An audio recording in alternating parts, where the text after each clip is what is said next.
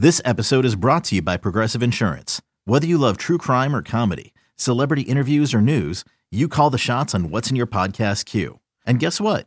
Now you can call them on your auto insurance too with the Name Your Price tool from Progressive. It works just the way it sounds. You tell Progressive how much you want to pay for car insurance, and they'll show you coverage options that fit your budget. Get your quote today at progressive.com to join the over 28 million drivers who trust Progressive. Progressive Casualty Insurance Company and Affiliates. Price and coverage match limited by state law. This is uh, Jay the latest edition of Amazing Mets Conversation with my longtime friend Pat Hanlon, Senior VP Communications for my favorite football team, the New York Football Giants. Pat, you want to make you feel old? Combined, you and I have over 80 years of experience in in in pro sports. It's we should scary. open up something, right? It's scary. How, how about this? And I know you know this. I replaced. I, I've been at the Giants for 30 years. I replaced Ed Croke, who had been, who had been at the Giants for 28 years. For so for the last, for better or for worse, for the last 60 years, the New York Giants have had two heads of PR, which is That's it goes to the stability of everything, you know. But Pat, you know, I'm a gigantic Giant fan, a, a gigantic Mets fan. You're, of course, a giant Giants fan. Have you always rooted for the Mets? I know we go back. I mean, we at, at birth. No, no.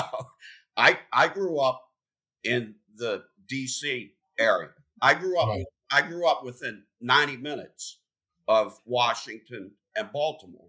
So I grew up a Washington. At that time, they were the Redskins, a Washington football team fan, right, and a Baltimore Oriole fan. So, and and when I was growing up, the Orioles, of course, played the Mets in the World Series, right? Yes, what year? What year? What year was that? 1969. Yeah. Okay. So, anyway, so that no, that was my background. Everybody thinks because I'm from Pennsylvania uh, that I was either a Steelers or an Eagles fan growing up. Well, I was three hours from each of those cities. I was only nine, 90 minutes from Washington and Baltimore. So those were my teams growing up. And the Washington Senators in the National League. How did we first meet, Pat? I'm trying to remember. Uh, listen, I was going to, first of all, isn't this amazing that two guys that can barely use their cell phones are, are, are, are talking to each other via this medium, right? Uh, it's crazy, man. I mean, I got to be honest with you. I was not a good pandemic person because I never, ever got used to talking to a screen, Right. right? I, I, some people ha- adapted to it just like that, and I, I'm still not used to it. So, no, I, I, people have to help me. I you, digress one second. I drive my IT guys crazy here because you have to have a password to get into the computer. So I switch off from every giant, Bookie Bolin, Greg Larson, uh, Bavaro, Taylor, um, Phil said I even threw a Bobby Clatterbuck at him. but, but I, I drive them crazy because all my passwords are all giants, and I forget Darrell Dess, uh, you know, Joe Morris. I mean, I, I don't remember what my Apple. My, I said, well, my Apple password is an old giant, but you can't re- you can't remember which one. Now let me I ask can't remember which one. let me ask you something. Yes, sir. How many how many of these podcasts have you done? What I'm trying to do, Pat, is not to do just the the the the, the old Met plays. Trying to branch out a little bit. People I have I can talk to without looking at notes. People have a relationship with. That's why you know you and I go back a long way, and you know um, you know it's easy to talk to you better. But I, I remember was it was the 2000 Super Bowl? Was that the first time we met, or, or Maybe. or- It could it could have been. Were you you, you were in Tampa, obviously, right? Yeah, I and I made one of my big mistakes before the game. I I invited um, Strahan, Tiki, and Kerry Collins came to the game, and I mistakenly put Kerry Collins' number is twelve on the uniform, but it was five, right? Yes, five. Correct. So Yeah. I had I had to get him a, I had to get him another uniform. So I but- think Yeah, yeah. Uh, oh, he, they they came they came to a Mets game. Came to the game. Yeah. Pat, Pat, let me just all over the place. Are you surprised at the conglomerate that Eli's become now? You know, I always saw him as a quiet guy. You know, and his brother Peyton was doing all this stuff. But are you surprised where he's become? No, I mean a, a, little bit, but you clearly, clearly he was saving it for for once he was done playing. Listen, now he's beer commercial. What isn't he doing? But now you have to understand that family is, is pretty impressive uh, across the board, right? And he is uh, uh, he is a, a, chip off the old block, but he's uh, just like as a player, uh, he's his own guy. Like he and Peyton, uh, or you're comparing apples and oranges, except with, with one notable exception. They're both incredible competitors, right? One of them, though, wears it on his sleeve, and the other one, Eli, you can't you you don't want to play poker with him, right? Because you don't know what the hell he's thinking, but you don't know what his mood or his emotion is. But I can tell you this: as much as uh, Peyton wears his competitiveness on his sleeve, Eli has the he has the same temperament. You just don't see it. Uh, what I always admired about Eli's interviews was was win or lose, you couldn't tell. You know, he would be there and he wouldn't give you a whole lot, but he would give you enough. How did you, what was working with him, Pat? When we first drafted him, right, I said to him, I said, listen, you come from a, a family that knows this business inside and out. You have plenty of people that are going to advise you on how to handle things if you need advice. I'm not going to be another voice in your ear.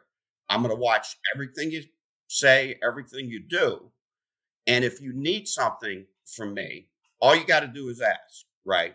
So, right off the bat, I told him, you have a, enough voices and enough resources on how to navigate your professional life, especially when it comes to the media. And I said, so I'm not gonna I'm not gonna add to the mix, but I'll be clearly, obviously, I'll be a resource for you if you need it. And uh, you know, what did he play? 15 years? Or, right. Right. And never got it. Remarkable. Never was on a DL one time, right? exactly. But my, my point is, is in all that time, maybe two or three times did we really have to have a conversation about how to how to handle something, right? And it, can I ask how, how was he when not to bring up something? I mean, when when he got benched. Yeah, he was he wasn't a happy camper, right? And and uh, but he handled it with his typical class and dignity. Uh, but it, in his own understated way, he made sure that people knew he was pissed off about what, what had just occurred, right?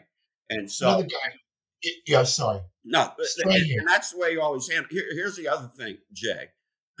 When we, uh, uh, so when we lost on Monday, first of all, right after the game, win, lose, or draw, he was always there, right?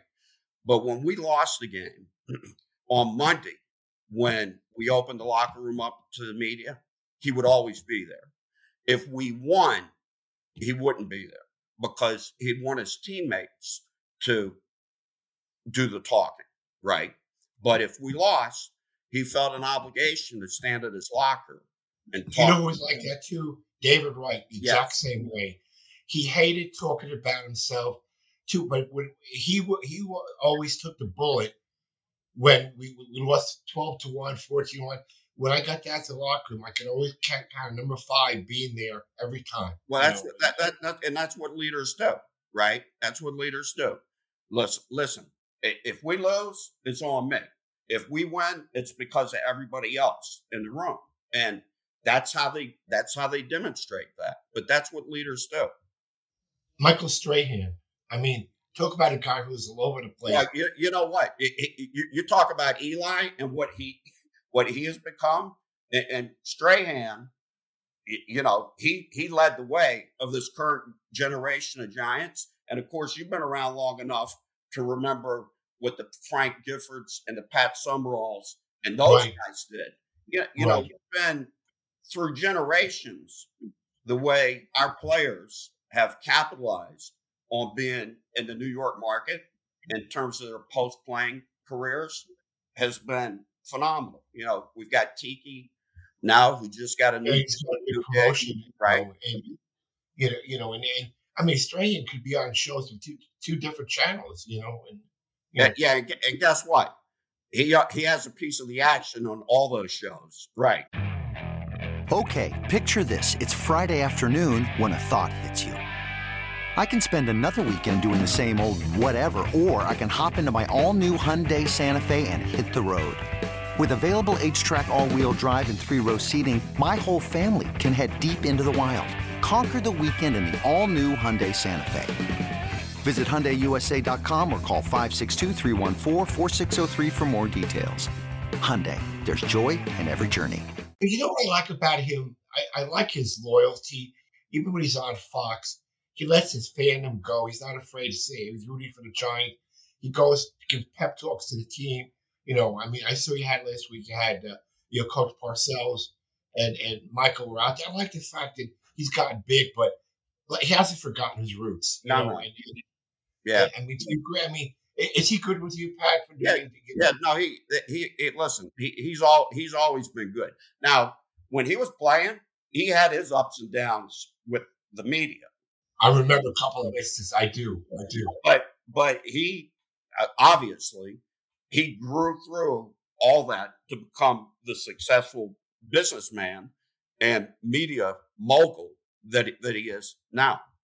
So, Pat, you know what? You and I are a lot in different. I think we both have the personal approach. I did. I read a couple, a couple of weeks ago Tom Coughlin's book, and he gave you credit uh, for he could always go to you. I mean, I, I try to do it with my managers to not be overbearing, and give some advice. And you had a special relationship with Coach Coughlin. Well, l- l- listen, and you, you, you and I would agree on this. We're we're in a people business, right? right. And and in our roles, we have we have to establish trust in the relationships. First of all, you, you have you have to bring a little something to the table, right? You bring more to the table than I than I do. But you got no, you, you got to bring something to the table. You have to establish a trusting relationship, and the, the people that we work with have to know that we're doing our job, right? And so it's all about people. At the Giants, it starts with the Maras and the Tisches, and it filters all the way through the organization.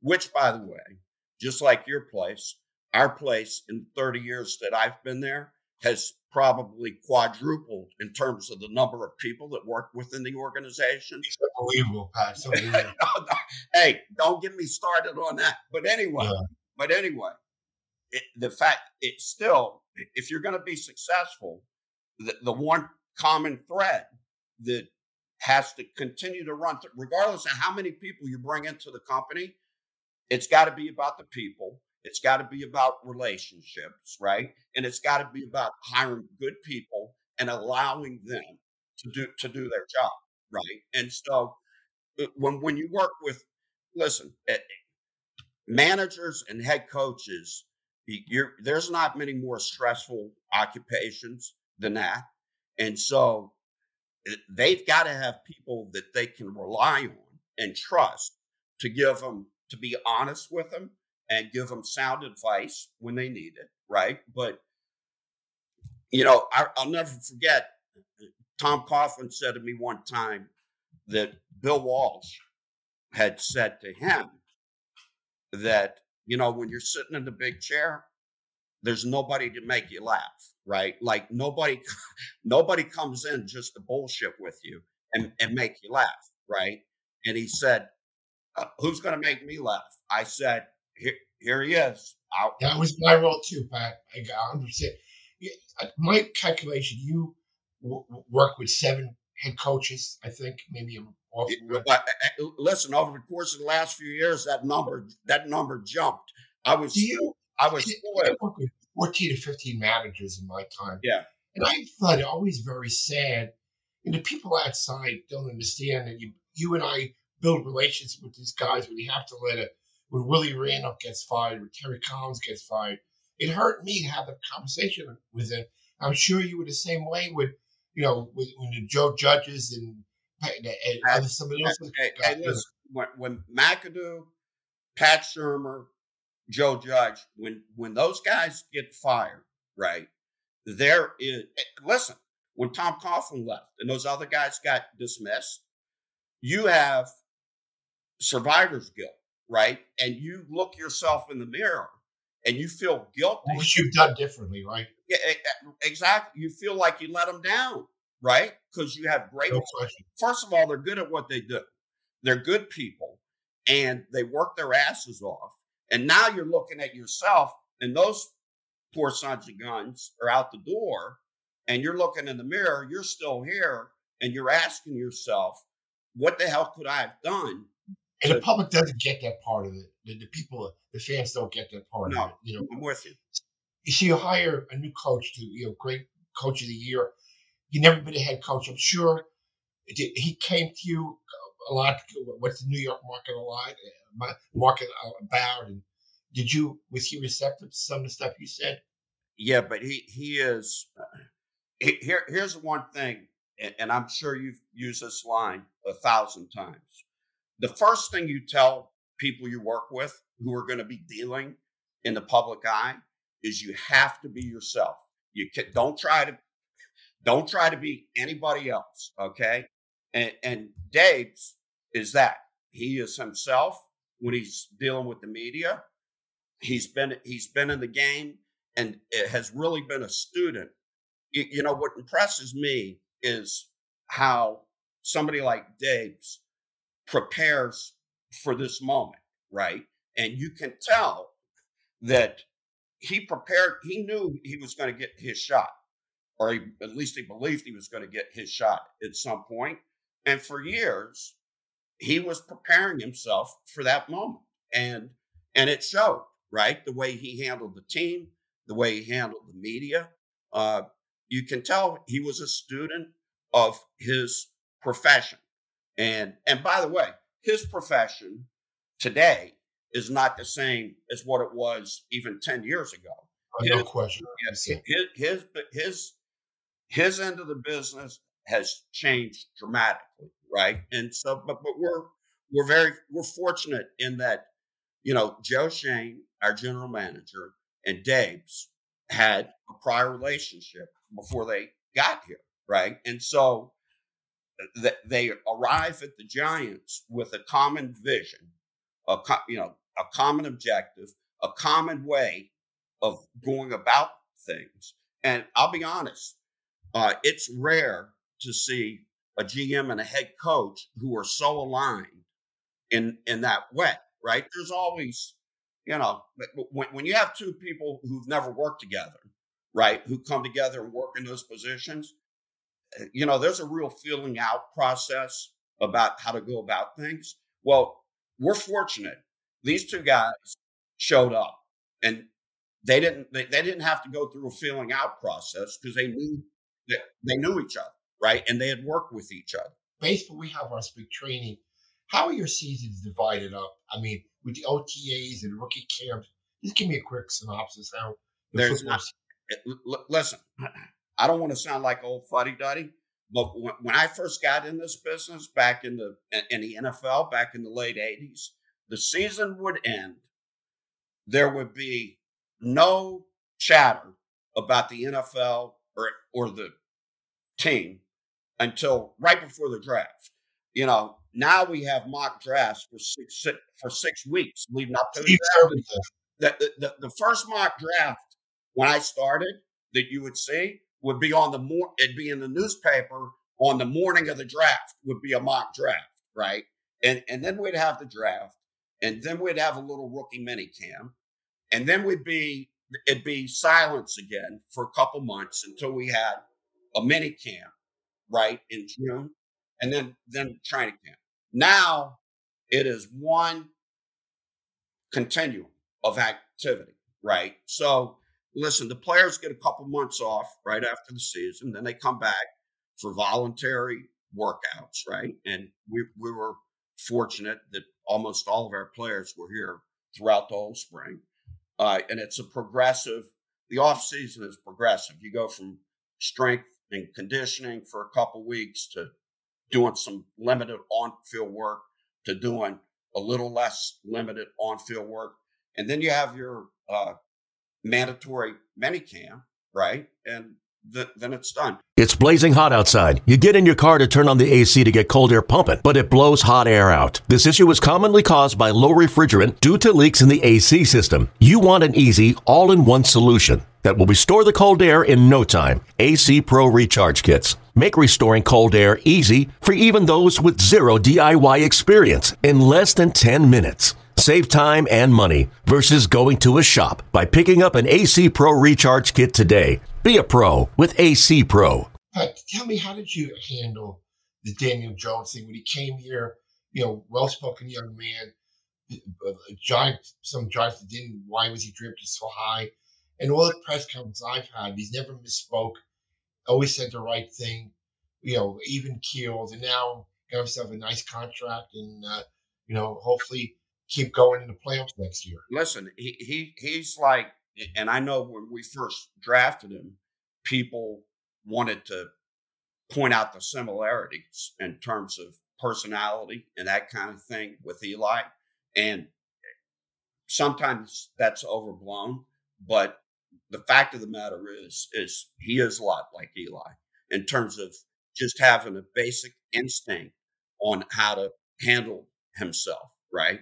And and honestly, even though in the world we live in now, you can't completely ignore the outside noise. It's impossible to do. I think that he has trained himself to to do that, right? And and he had that when he got here. He he was not he was not going to be affected by what people on the outside. Pat, I've been a Giant fan since 1958. I go back to Alan the Horse Ameche running at me in section 17 when we lost to the Colts in overtime. For me, the, my greatest moment is uh, was the, the 17-14 game against the Pats. Burress in the corner. I was sitting in uh, in, in Phoenix, the corner right by my side. I mean, is that one or two? Is you have a different game, or is that your game too? Oh my God! It, well, it's hard. It, it's hard to beat that game when you're when you're going in against a team that's going to for history uh, to be 18 and 0. And it, but as you all know, we played them in the final regular season game. 38 35. We yes, lost. On, on, on Saturday night in Giant Stadium. And to a person, our players walked off that field that night. right? They, they, they said, listen, if we get these sons of guns again, we will get them the next time. So we we we came even though we got beat and it was a hell it was if if you didn't really care who won or even if you did it was a entertaining football game right? And it, it was it was a shootout which of course the Super Bowl ended up being the exact opposite of that. You know what gets lost in history too? The uh, the, the, the 21-17 game uh, a couple years later I remember Manningham's catch along the sideline. You know, I, I, mean, I forget with two minutes, it was really late in the game. Yes. Right. I mean, but that that catch kind of gets overlooked. Um, in, in you sound like you, you sound like Darius Slayton. For whatever reason, I happened to be looking at Twitter yesterday, and yeah. he Darius Slayton said exactly what, and, and he's right. Like everybody talks about what a great throw it was, and it was a tremendous throw the catch was every time you watch it, it's it's still amazing, right? I mean, he's got people bearing down on him, and he's got to keep his feet in bounds, right, and catch the ball. And it, it was a hell. And of course, those guys on the Patriots sideline were all all waving incomplete. Well, no, it wasn't. It was complete. And then the helmet play with Tyree, for me, the fact that Eli was able to stay up and not get down, you know, and catch a great catch. It was the, just a great game. And, well, you know what? You, what I love about that play is when Eli and his offensive linemen are talking about it, and uh, Eli's pointing fingers at everybody who missed a block on that play. But yeah, no, he was. He's got he, Eli has some athletic ability.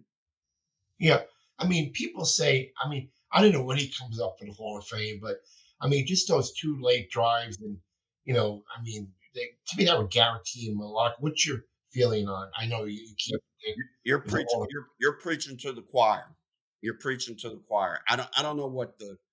I don't know what the numbers are, but I got to believe that every quarterback that is a two-time Super Bowl MVP is, is in the Hall of Fame, right? But but but Patsy, I mean, excited about this year. I mean, uh, yes, yeah, very much so. We we had we had a good off season. We had a, another good draft. Uh, we added a lot of key pieces in free agency, and and the most important thing is we have a fa- with Joe Schoen and and Daboll's, we have a foundation place that we can that we can build on, right? And uh, but I love Daboll's approach because last year doesn't mean anything, but the foundation is still there, right? The foundation, the most important thing about last year, listen, making the playoffs for the first time in several years was important, but the, the biggest thing is that the foundation has been laid to continue to progress and build. So, yes. I want to thank you for helping me get an upgrade. For years, I've been going to the game, and I got tired of people standing up in front of me. So you put me in touch, and I, right now I'm the 50. I mean, you know, I don't do a lot of traveling, Pat. I don't go to Europe. Well, I went to Europe. Oh, yeah, whoa, whoa, whoa, whoa! I, I, I, I, was starting to make notes about the games I know you had been to on the road. I spent in, in Chicago in, in Europe. I was going to go. Was against the card. No, I was. I forget who it was. I was just going to go to watch a game and come back. And my friend said, "You can't go to London and not do anything." Just so they convinced me. I we spent eight eight days in Paris and Normandy but I did see the Giant game. They made me go. I was having a two day trip, go to the game and come back. But you know, but but and I, that was, you know, that, that was Linda, uh, Barbara, and Mark that said no, no, no. Yes, yes, right? yes. Good. We've been we've been all over, but uh, I'm excited about this year. I'm excited about our friendship, Pat. And uh, you know, I hope to see you soon over the Citi Field before we get crazy. It, it's an it's an honor. And the reason I asked you about how many podcasts you've done is I'm I'm wondering if this isn't the last one because you scraped the bottom of the barrel. Pat, listen, this this is the thing. When I I don't like to look down on my nose. How many home runs did he hit? I like to do these things with friends, people I can BS with, tell stories about. That's what you know. They don't want to hear Darryl Strawberry hit 22 home runs. I want to talk about you know the the other stuff. You know what we're doing and this is what I enjoy doing, talking about Giants football. But if you, I hope nobody from the Mets is listening, but if you walked into my house, you would think I worked for the football giant. I have pictures of Bill Parcells, Eli, Michael Strahan have the catch. I have a Frank Gifford picture. Uh, I have a Charlie Thomas picture. Can you see that? Picture? Can you see that? I can't. What was it? Super Bowl Forty Two, the victory victory formation, and it's ha- it's hanging over the kitchen table. You know, most most people have like religious figures or beautiful portraits. the, the, this is you know what, it, what the, the, one of my benefits of being a, a, a Met and Giant fan, I struck up a little bit of a relationship with Coach Parcells. Uh, I did a podcast with him uh, a year ago. I used to see him all the time in Jupiter with, I guess, Belichick and all those guys hung up there. But you know, Bill Parcells knows his baseball. He can tell you who the starters were on the 54 Giants. But thank you. All right, Jay. And all the best, Pat. I, I enjoyed it. It's an honor.